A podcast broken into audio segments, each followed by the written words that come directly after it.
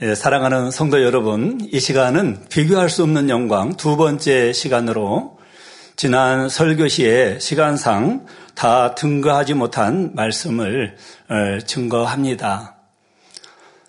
예, 지난 시간의 말씀을 잠깐 요약해 드리면 운동 선수들이 끊임없이 훈련과 연습을 통해 올림픽에서 금메달을 획득한 것은 무한한 영광이라 했습니다. 그 종목에서 세계 최고로 인정을 받았기 때문이지요. 설령 금메달을 따지 못했다 할지라도 나라 대표로 참가하게 된 것을 큰 영광으로 생각한다고 했습니다. 또한 요즘은 갖가지 경연대회와 오디션 프로그램이 있는데 그 경연대회에서 1등을 하면 그 사람의 인생이 전과는 180도로 달라지며 위상이 높아지고 또 유명세와 함께 많은 부를 누릴 수 있는 것도 볼 수 있다고 했습니다. 이렇게 어떤 분야에서 최고의 경지에 올랐을 때는 어렵게 훈련했던 시절이나 무명 시절이라 할지라도 고생으로 느껴지지 않고 행복한 추억이 된다 하였지요.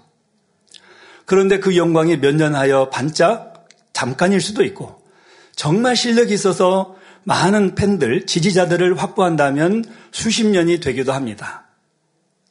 하지만 우리가 천국에서 받는 영광은 세세토록 사라지지 않는 참된 것이며 그 가치는 영원히 변하지 않는다고 했습니다. 이방인의 대사도였던 사도 바울은 일생을 오직 주와 복음을 위해 철저히 자신을 헌신하는 삶을 살았지요. 그런데 엄청난 환난과 핍박 가운데서도 모든 것을 감사함으로 이길 수 있었던 비결이 무엇인지 바로 오늘 본문을 통해 가르쳐 주고 있습니다. 오늘 본문 로마서 8장 18절에 생각한데 현재의 고난은 장차 우리에게 나타날 영광과 좋게 비교할 수 없도다 말씀대로 사도 바울은 그리스도와 함께 고난을 받았기 때문에 이후 천국에서는 비교할 수 없는 영광을 받게 되었지요. 이처럼 우리가 주님과 함께 이 영광을 받기 위해서는 그와 함께 고난도 받아야 한다는 사실입니다. 많은 믿음의 선진들도 장래의 영광을 바라보고 기꺼이 고난을 받았고 우리들도 그 영광을 바라보고 달려가야 함을 말씀을 드립니다. 그러면 현재 고난이 장차 큰 영광으로 주어지기 위해서는 구체적으로 어떻게 해야 하겠습니까? 첫째로 자신의 믿음과 신앙의 자세를 돌아보아야 한다고 했습니다. 이 현실의 어려움을 극복하지 못하고 타협하며 또 안주해서는 안 됨을 말씀드렸지요. 다니엘 선지자는 마음이 민첩하여 총리들과 방백들 위에 뛰어남으로 다른 총리들과 방백들이 국사에 대해 다니엘을 고소할 틈을 얻고자 하였으나 아무 허물이 없었다고 했습니다. 그처럼 왕을 섬김에 있어서나 업무 면에서 완벽했지요. 그런데 이 약한 사람들은 다니엘을 제거할 목적으로 한 가지 금령을 만들게 왕에게 건의를 하죠. 그 내용은 30일 동안 왕 외에 다른 신이나 사람에게 무엇을 구하면 사자굴에 던져 넣기로 한 것이지요.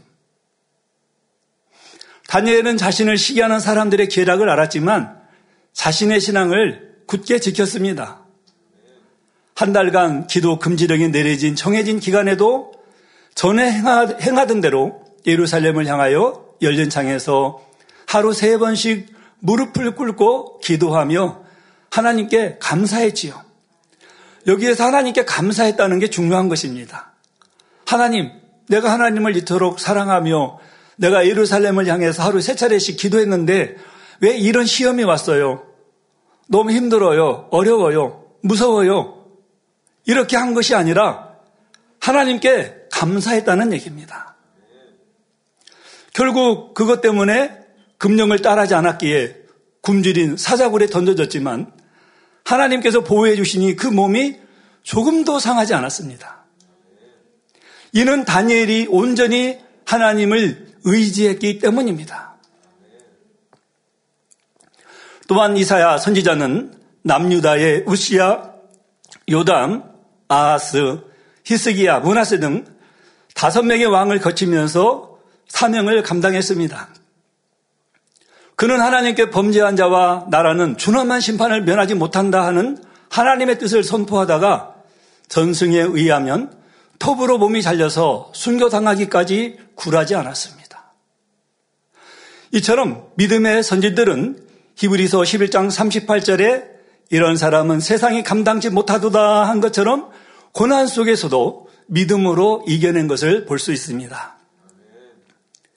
우리 예수님께서도 마찬가지입니다. 죽은 자를 살리시는 예수님, 바람과 파도를 잠잠케 하며 귀신을 굴복시키시는 예수님께서 피할 능력이 없으셔서 고난을 참으신 것이 아니지요.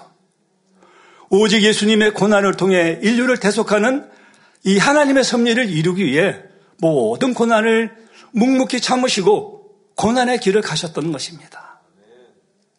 히브리서 12장 2절 후반절에 저는 그 앞에 있는 즐거움을 위하여 즐거움 십자가를 참으사 부끄러움을 개의치 아니하시더니 하나님 보좌 우편에 앉으셨느니라 하신 말씀과 같이 예수님께서는 하나님 보좌 우편에 앉으시고 만왕의 왕이요 만주의 주라는 영광을 얻으셨지요. 예를 들어 학생들이 공부를 열심히 했을지라도 시험을 치러봐야 그 수준을 분별하는 것처럼 신앙 역시 이 믿음의 시련을 겪을 때라야 어느 정도 수준인가 점검해 볼 수 있는 것입니다. 그렇다면 저와 여러분의 믿음은 어떠한지요?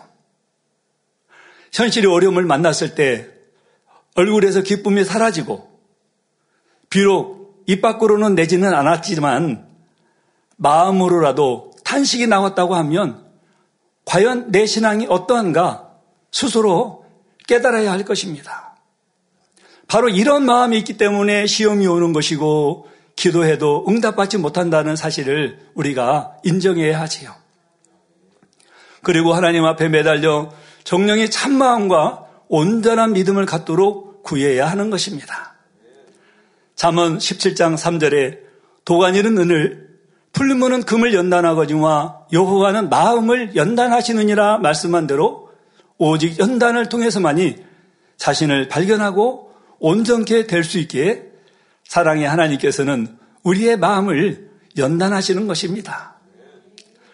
그러니 현재 겪고 있는 우리 모든 연단은 우리를 온전함으로 이끄시는 지름길이지요.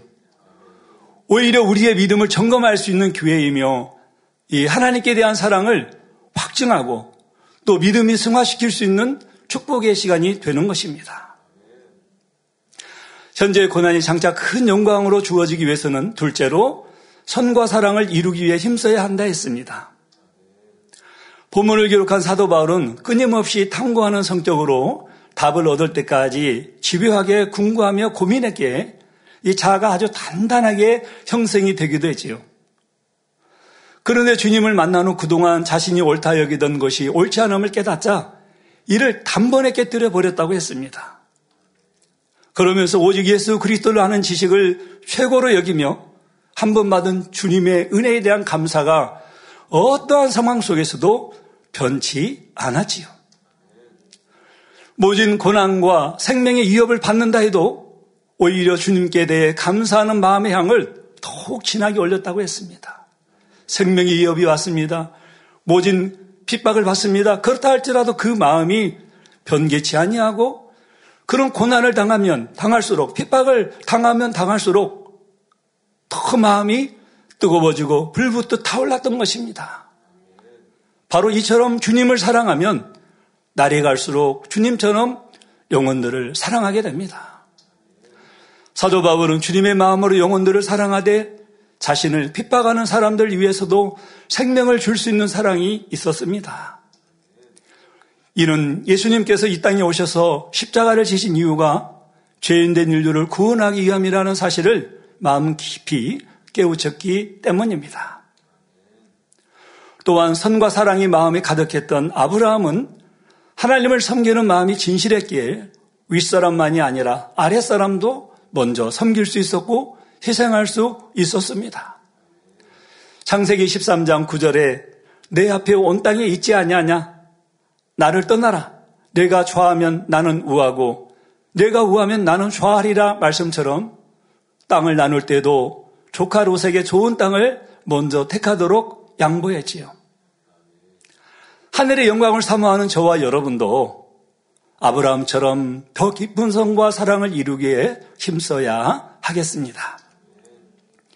사랑하는 성도 여러분, 현재의 고난이 장차 큰 영광으로 주어지기 위해서는 셋째로 믿음의 행함으로 온전히 순종해야 합니다. 사람들은 이 땅에서 장수할 경우라 해도 겨우 100년을 살면서도 더 좋은 환경에서 살기 위해 온과 수고를 아끼지 않지만 그 짧은 인생이 지나면 반드시 심판을 받아 천국이나 지옥으로 가게 됩니다. 천국과 지옥은 일단 들어가면 수천 년, 수만 년 살다가 끝나는 세계가 아니라 영원한 세계입니다. 지옥에 가서 아무리 후회를 해도 다시 구원받을 기회가 없으며 또한 구원은 받았지만 천국에 가는 사람들도 각각 주어지는 처소와 상급과 영광이 다르지요. 고린도전서 15장 41절을 보면 해의 영광도 다르며 달의 영광도 다르며 별의 영광도 다른데 별과 별의 영광은 다르도다 말씀했습니다. 이런 구원받은 사람들이 천국에서 누리는 처소와 영광이 각각 달라질 것을 의미하지요. 천국에서 어떤 사람은 해와 같이 빛나는 영광스러운 자리에 들어가는가 하면 어떤 사람은 달의 영광 또는 별의 영광을 누리게 됩니다. 많은 별들의 밝기가 다른 것처럼 별의 영광이라 해도 각자의 믿음에 따라 누리는 영광이 다르지요. 따라서 우리가 얼마나 하나님의 말씀대로 살았는가, 얼마나 죄를 버리고 깨끗한 마음을 이루었으며, 얼마나 하나님의 나라를 위해 충성했는가에 따라 천국의 처소와 그 안에서 누릴 영광이 결정되며 이러한 영광은 한 번 정해지면 영원토록 바뀌지 않는다는 사실입니다. 여러분은 과연 얼마나 좋은 천국에 들어갈 믿음을 소유하셨습니까? 어떤 사람은 자신의 믿음을 과대 평가하기도 하는데 나는 신앙생활을 오래 했고 많은 직분이 있으며 말씀을 많이 알아서 가르치는 입장에 있다면 더 그런 착각을 하기가 쉽지요. 그래서 마태복음 7장 22절에서 23절을 보면 주여 주여 우리가 주의 이름으로 선지자 노릇하며 주의 이름으로 귀신을 쫓아내며 주의 이름으로 많은 권능을 행치 아니하였나이까 하리니 그때 내가 저에게 밝히 말하되 내가 너희를 도무지 알지 못하니 불법을 행하는 자들아 내게서 떠나가라 하리라 말씀하신 것입니다. 여러분, 귀신을 쫓아내는 것 중요하죠. 하나님의 일입니다. 능력을 행하는 것 중요하죠. 하나님의 일입니다. 복음을 전하는 것 너무 중요합니다. 하나님의 일입니다. 그러지만 여기에서 말씀하신 요지가 무엇입니까? 불법을 행하는 자들은 나를, 너를 모른다. 주님이 말씀하시는 것입니다. 불법, 하나님의 말씀에 어긋나게 행하는 것. 더군다나 성령, 회방, 거역, 모독을 행한다. 그러면은 성경에는 뭐라고 예수님이 말씀하셨습니까? 이 세상에도 또 금세에도 내세에도 영원토록 사함을 받지 못한다 했어요. 그렇기 때문에 우리가 하나님의 일을 하는 것 중요합니다. 많은 죄종님들도 깨어나야죠. 나는 하나님의 일을 하고 복음 전했으니까 하나님께서 큰 믿음으로 인정하실 거야. 나는 이런 일도 해서 저런 일도 했어. 예전에도 핍박받던 교회가 이제는 안정이 되니까 다른 교회를 핍박을 합니까? 그런데 그것을 하나님께서 과연 기뻐하시겠습니까? 하나님은 하나님의 일을 하는 것도 중요하지만 우리가 하나님의 법을 지키는 것, 불법을 행하지 않고 하나님의 뜻대로 살아가는 것, 이것을 더 기뻐하신다는 사실입니다. 스스로는 열심히 하나님의 일도 하고 믿음이 좋은 줄 알았는데 정작 심판대에 주님께서 너는 지극히 작은 믿음을 가졌구나 하신다면 얼마나 민망할 일입니까? 그러므로 항상 자신의 믿음 수준을 점검하여 더 좋은 믿음을 갖기 위해 노력해야 하는 것입니다. 사랑의 하나님께서는 사랑하는 자녀들에게 항상 좋은 것을 주기 원하십니다. 그런데 아무리 좋은 것을 주기 원하신다 할지라도 받는 우리 편에서 그릇을 준비해야 하지요. 이 그릇을 준비하는 것은 바로 믿고 순종하는 것입니다. 그러면 선진들의 믿음의 행함과 순종이 어떻게 영광으로 나타났는지 살펴보겠습니다. 먼저 다윗 왕입니다. 다윗은 사랑받는 자란 뜻의 이름으로 이스라엘 통일 왕국의 2대 왕이며 이스라엘의 전성기를 이룬 왕입니다.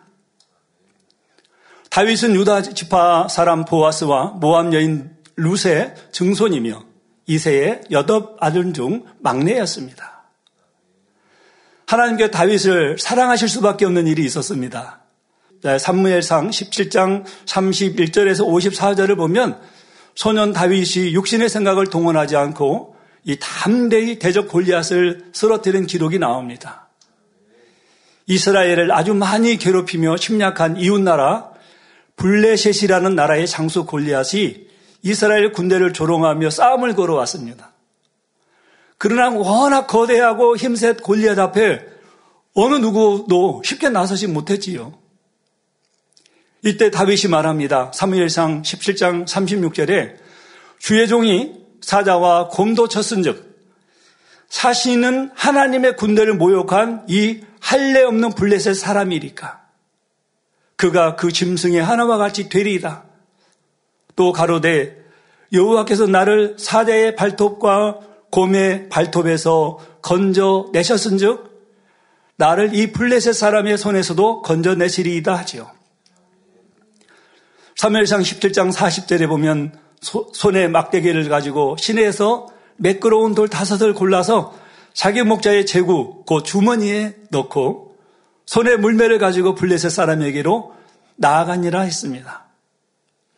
49절을 보니까 손을 주머니에 넣어 돌을 취하여 물매를 던져 블레셋 사람의 이마를 치매 돌이 그 이마에 박히니 땅에 엎드러지니라 했지요. 갑옷으로 블레셋 장수 이 골리앗은 무장하고 있어요. 어, 머리를 때린들 아니면 머리를 머리에 돌이 달라간들 아니면 몸에 이 날아간들 어찌 골리앗이 쓰러지겠습니까? 그 힘센 장수가 그런 그런 하나님은 하시죠. 정확하게 물매를 돌려서 던지니 정확하게 이 갑옷 투구와 또 투구와 이 미간 사이 여기에 정확하게 맞은 거죠. 바로 다윗의 고백대로 믿음으로 행하 며 나아가니 하나님은 골리앗의 정확한 급소에 돌이 맞게 하시고 승리를 주신 것입니다. 그 후 다윗은 이스라엘의 왕으로 세움을 받았죠. 또 오직 여호와 하나님을 신뢰하고 순종함으로 부강한 나라를 만들었던 것을 볼 수 있습니다. 뿐만 아니라 자신을 헤아려는 사울 왕에게도 선대하며 감동을 줍니다. 또 그 선행이 변함없었던 중심을 가진 인물입니다. 그리고 다윗이 범죄했을 때 선지자가 죄를 지적하니 주어진 또 그 선지자를 죄를 지적했을 때 즉시 회개했습니다. 그리고 이 주어진 연단을 감사함으로 잘 받았다는 점도 우리는 기억을 해야 합니다. 다윗은 부 명예 권세를 얻었고 하나님과 백성들의 사랑을 받는 등 인생을 사는 동안 받을 수 있는 축복을 거의 다 받았습니다.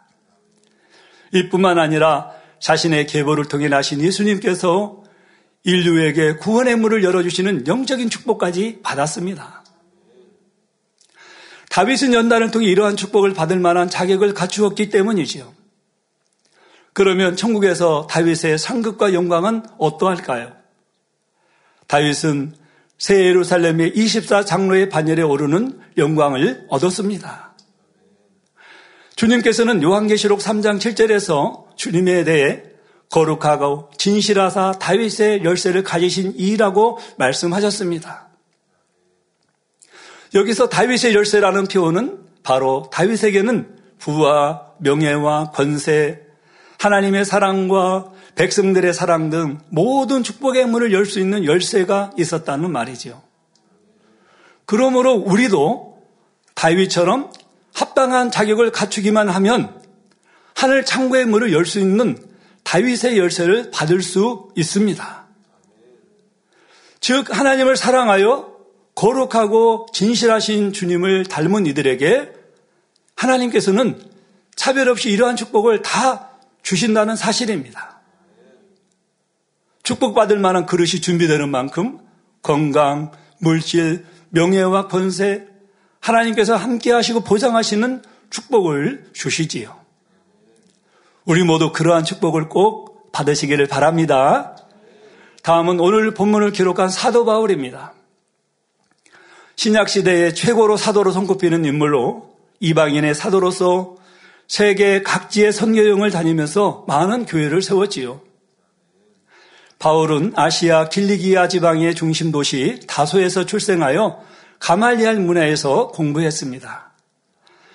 가말리엘은 당시 교법사로서 묻 백성에게 존경받는 인물이었습니다. 최고의 스승 밑에서 율법을 공부한 사울은 철저한 바리새인이자 철학에도 능통했습니다. 하나님을 누구보다 사랑하였고 율법을 철저히 지키는 율법주의자였으며 히브리인 중에 히브리인 곧 순수한 히브리인이었고 또 당시 세계를 호령하던 로마의 시민권을 가지고 있었지요. 예수 그리스도를 만나기 전 사울은 주를 믿는 사람들을 크게 핍박했습니다. 스데반이 돌에 맞아 순교할 때도 이 일을 옳게 여겼고 그리스도인들을 잡아 가두는데 앞장섰지요. 그런데 담에색 도상에서 찬란한 빛과 함께 주님의 음성을 들은 사울은 3일 동안 눈이 실명되었다가 회복되는 체험을 한 후 예전과는 전혀 다른 완전히 다른 길을 갔지요. 이제 주님을 핍박하던 자에서 주님을 전하는 자로 변화되었습니다. 그 담에색에서 그리스도를 전파하다가 또 핍박을 피하여 떠났습니다. 아라비아로 가서 3년을 지낸 후 예루살렘으로 올라가서 사도 베드로와 장로 야고보를 만났지요. 이후 수리아와 길리기아 지역에서 약 10여 년의 시간을 보내던 중 바나바와 바나바의 요청으로 수리아 안두옥에서 사역을 하게 됩니다. 여기서 성령의 지시하심에 따라 바나바와 함께 선교 여행을 시작했지요. 3차에 걸친 선교 여행을 통해 많은 고난과 핍박 중에도 주의 복음 전파를 완수합니다. 그는 로마 대화재 사건 이후 네로 황제의 핍박이 심해지자 바울은 다시 체포되어 로마 감옥에 갇혔고 AD 67년경 참수형으로 순간 것으로 전해지지요. 평생 동안 멈추지 않고 선교 사역을 감당한 사도 바울은 큰 권능을 행하면서 복음을 전파하여 많은 교회를 세웠고 사마리아와 땅끝까지 복음을 증거하기 위한 기초를 다졌습니다. 이처럼 예수 그리스도를 심히 핍박하던 사울을 하나님께서는 택하여 주의 사도로 삼은 것은 그 중심을 아셨기 때문입니다. 그가 주님을 만나기만 하면 회개하고 돌이켜 주님을 위해 뜨겁게 충성할 것을 아셨기 때문에 만세전에 그를 택정하셨지요. 오직 순종으로 믿음의 행함을 이룬 사도 바울은 초기 기독교 선교를 위해 이방인의 사도로서 죽도록 충성하였습니다. 이런 사도 바울의 권능이 얼마나 대단했는지 사도행전 19장 12절에 심지어 사람들이 바울의 몸에서 손수건이나 앞치마를 가져다가 병든 사람에게 얹으면 그 병이 떠나고 악귀가 나가더라 기록될 정도였습니다. 바울을 핍박하고 비난했던 사람들이 말이 사실이라면 이런 희한한 능이 바울을 통해서 일어날 수 있을까요? 절대로 일어날 수 없는 일입니다. 10편 62편 11절에 권능은 하나님께 속하였다 했습니다. 그러니 권능을 행하는 분을 함부로 평가하고 판단하는 죄는 너무 크다는 사실도 알아 죄를 범하는 일이 있어서는 아니 되지요. 하나님만이 하실 수 있는 일을 행한다는 것은 무엇을 의미합니까? 바로 그 권능이 하나님께로부터 왔다는 것을 증거하는 것이지요.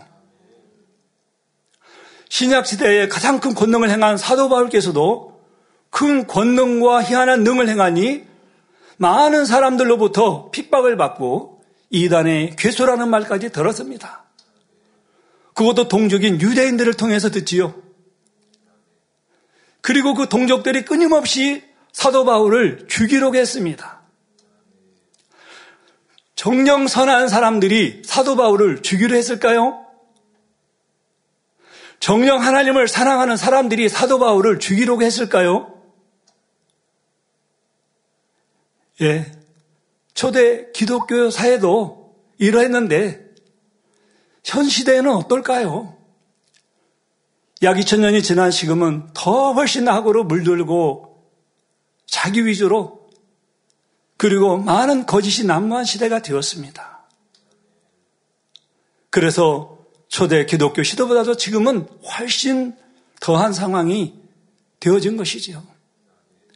그 일들을 저희들은 수없이 보고 있지요. 힘이 안타까운 일입니다. 성도 여러분, 성경을 보면 예수님께서 십자가에 못 박혀 돌아가실 때에도 흉악한 강도들과 함께 못 박혔다고 기록되어 있습니다.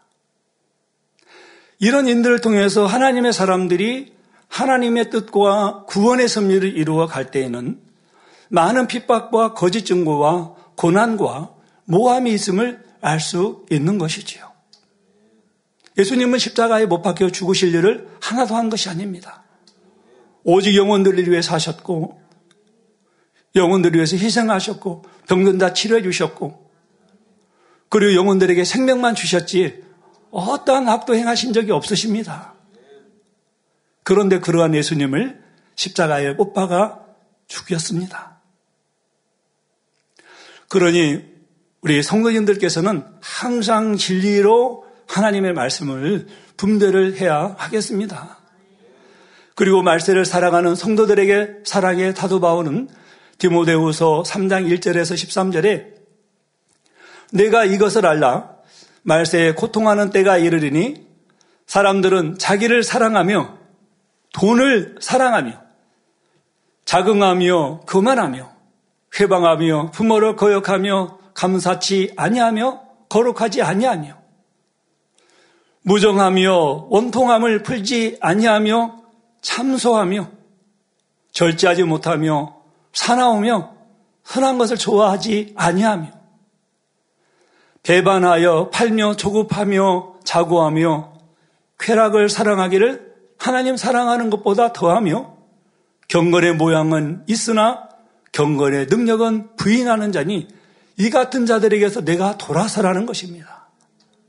경건의 모양은 있으나 경건의 능력은 부인하는 자들, 이러한 자들에게서 내가 돌아서라는 거예요.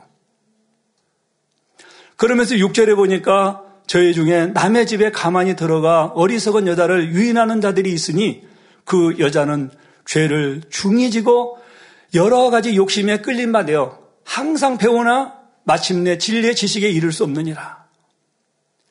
얀네와 얀브레가 모세를 대적한 것 같이 저희도 진리를 대적하니 이 사람들은 그 마음이 부패한 자요 믿음에 관하여는 버리운 자들이다. 양심에 화인 맞은 것이죠. 구절에 보니까 그러나 저희가 더 나가지 못할 것은 저 두 사람이 된 것과 같이 저희 어리석음이 드러날 것임이니라. 12절에 무릇 그리스도 예수 안에서 경건하게 살고자 하는 자는 핍박을 받으리라. 여러분, 우리가 경건하게 살기 위해서 받는 핍박은 영광입니다. 축복입니다. 우리 주님께서도 의리를 위하여 핍박을 받는 자는 복이 있다 말씀하셨습니다. 뭐라고 말씀하셨어요? 팔복에 하늘이 상이 크다 말씀하셨지 않았습니까? 그러니 우리는 경건하게 살면서 받는 핍박은 감사함으로 받고 오히려 기뻐해야 될 줄 믿습니다. 13절에 보니까 악한 사람들과 속이는 자들은 더욱 악하여져서 속이기도 하고 속기도 하나니 했습니다. 선한 사람은 속이지 않습니다. 양심이 허락하지 않지요. 그러나 악한 사람은 속이고 거짓말도 잘합니다. 세상 표현이지요. 눈 하나 깜짝하지 않고 거짓말을 한다고 합니다. 이런 상대를 속이는 거짓을 말하는데 너무 타원하고 리얼하게 한다는 것이죠. 이런 거짓에 비록 사람은 속아서 넘어가고 손해를 입는다 해도 전능하신 하나님께서는 속지 않으십니다. 속지 않으시기 때문에 그런 분들이 말해서 그런 일을 행하는 그런 분들에게서 능력이 나타나겠습니까? 권능이 나타나겠습니까? 하나님의 살아계신 증거가 나타나겠습니까? 나타날 수가 없어요. 그래서 성경에는 나타나는 열매가 중요하다고 하셨지요. 마태복음 7장 20절에서 21절에 이러므로 그의 열매로 그들을 알리니 알리라.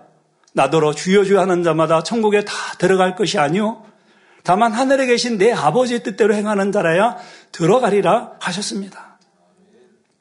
하나님의 말씀으로 우리는 진리를 분별하며 누구의 말을 듣는 것이 아니라 오직 하나님의 뜻을 쫓아 나가야 하겠습니다. 성도 여러분, 만면의 열매는 어떠한지요? 세계 곳곳에서 당리자님께서 기도해 주신 손수건으로 놀라운 권능이 나타나고 있습니다. 직무대행님께서도 당회장님께 기도받은 권능의 손수건으로 두 달에 한 번씩 은사 집회를 인도하시지요. 크고 놀라운 권능들이 나타납니다. 또 만민하게 수련회 시에는 은사 집회 시 현장에 참석하는 분들뿐 아니라 믿음을 가지고 각종 매체, 유튜브 등으로 동참해서 치료받고 응답을 받지요. 2019년 하계 수련회 시 인도에서 실시간으로 치료받은 간증을 하나 소개해 드리겠습니다. 제가 이때 간증을 진행했기 때문에 예, 이분의 어, 상황을 아주 또렷이 기억을 하고 있습니다. 제목은 식물인간 상태의 남편에게 기적이 일어났어요입니다. 그분이 주신 서신입니다. 유튜브 생방송을 통해 기도받은 후 남편이 기적같이 살아나자 아내 키란 넬슨 성도가 수련회장으로 간증을 전해왔습니다. 키란 넬슨 성도의 남편 아쿠시 넬슨은 2019년 6월 19일에 교통사고를 당했습니다. 뇌혈전이 생겨 의식이 전혀 없는 식물인간 상태가 되어 중환자실에 있었습니다. 남편은 5에서 10%의 움직임만 있었고 산소호흡기를 통해 호흡하고 코를 통해 주스를 공급했는데 거부 반응을 하고 구토까지 했습니다. 여러분 의식이 없는 사람이 구토하는 건 굉장히 심각한 상황입니다. 자체는 기도를 막으면은 그분은 바로 사망으로 가기 때문이지요. 결국 2019년 8월 5일 의사는 더 이상 할 수 있는 방법이 없다고 했습니다. 저는 20개월 된 아들이 있는데 남편을 먼저 보내고 과부가 될 생각이 좌절하게 되었고 23살인데 과부라니요. 그런데 마지막으로 유명한 목사님의 기도라도 받고 싶어 유튜브 검색을 하였습니다. 때마침 만민하게 수련회가 진행되는 생방송으로 진행되고 있는 GCN TV 힌디를 보게 되었고 저는 라이브 서비스를 클릭하였습니다. 그때 하계수련회 강사 이수진 목사님의 환자를 위한 기도가 진행되고 있었습니다. 그래서 침대에 누워 있는 남편의 머리맡에 휴대폰을 두고 기도받았는데 갑자기 남편이 춤을 추듯 몸을 움직이기 시작해 의사들이 달려왔지요. 저는 GCN TV 힌디에서 자막으로 나오는 전화번호 중 하나를 왓츠앱을 연결하여 남편의 움직임을 촬영하여 보냈습니다. 남편은 의식이 회복되었고 3시간 만에 3시간이 지난 후에는 미움을 먹기 시작했으며 작은 공기로 두 그릇을 비웠습니다. 그리고 기침하거나 토하지도 않고 잘 먹었습니다. 그러면서 그 편지 보낼 시점에 이제는 식사도 하게 되었지요. 이처럼 남편을 다시 살려주신 하나님께 감사를 드립니다. 할렐루야 하고 서신을 보내왔습니다. 그리고 후에 이 남편 성도님은 건강을 완전히 찾아 가장으로서 행복한 삶을 살고 있음을 화면을 통해서 보았습니다. 권능의 역사가 한껏만 나타나도 대단한 일인데 우리는 늘 보고 있는 것입니다. 만명 기도원 이봉린 원장님께서도 행하고 계시지요. 그리고 아프리카 총회장 정몽호 목사님께서도 라틴 아메리카에서 사역하시는 장경영 목사님께서도 이 권능의 손수건으로 권능을 행하고 계십니다. 또 믿음으로 행하는 주의 종들과 일꾼들을 통해서도 지속적으로 역사가 나타나고 있지요. 3월 24일 금요철 하시에는 은사 집회가 있었습니다. 은사 집회 때 많은 분들이 실시간으로 간정해 주셔서 간정을 미처 다 전해드리지 못하고 간정을 마셔서 너무 아쉬웠었는데 저희 교구에 아, 제가 담당하고 있는 12교구에 강기화 집사님이 계십니다. 77세신데요. 12교구십니다. 이 성도, 이 집사님은 56년 된, 무려 56년 된 만성 변비를 치료받았습니다.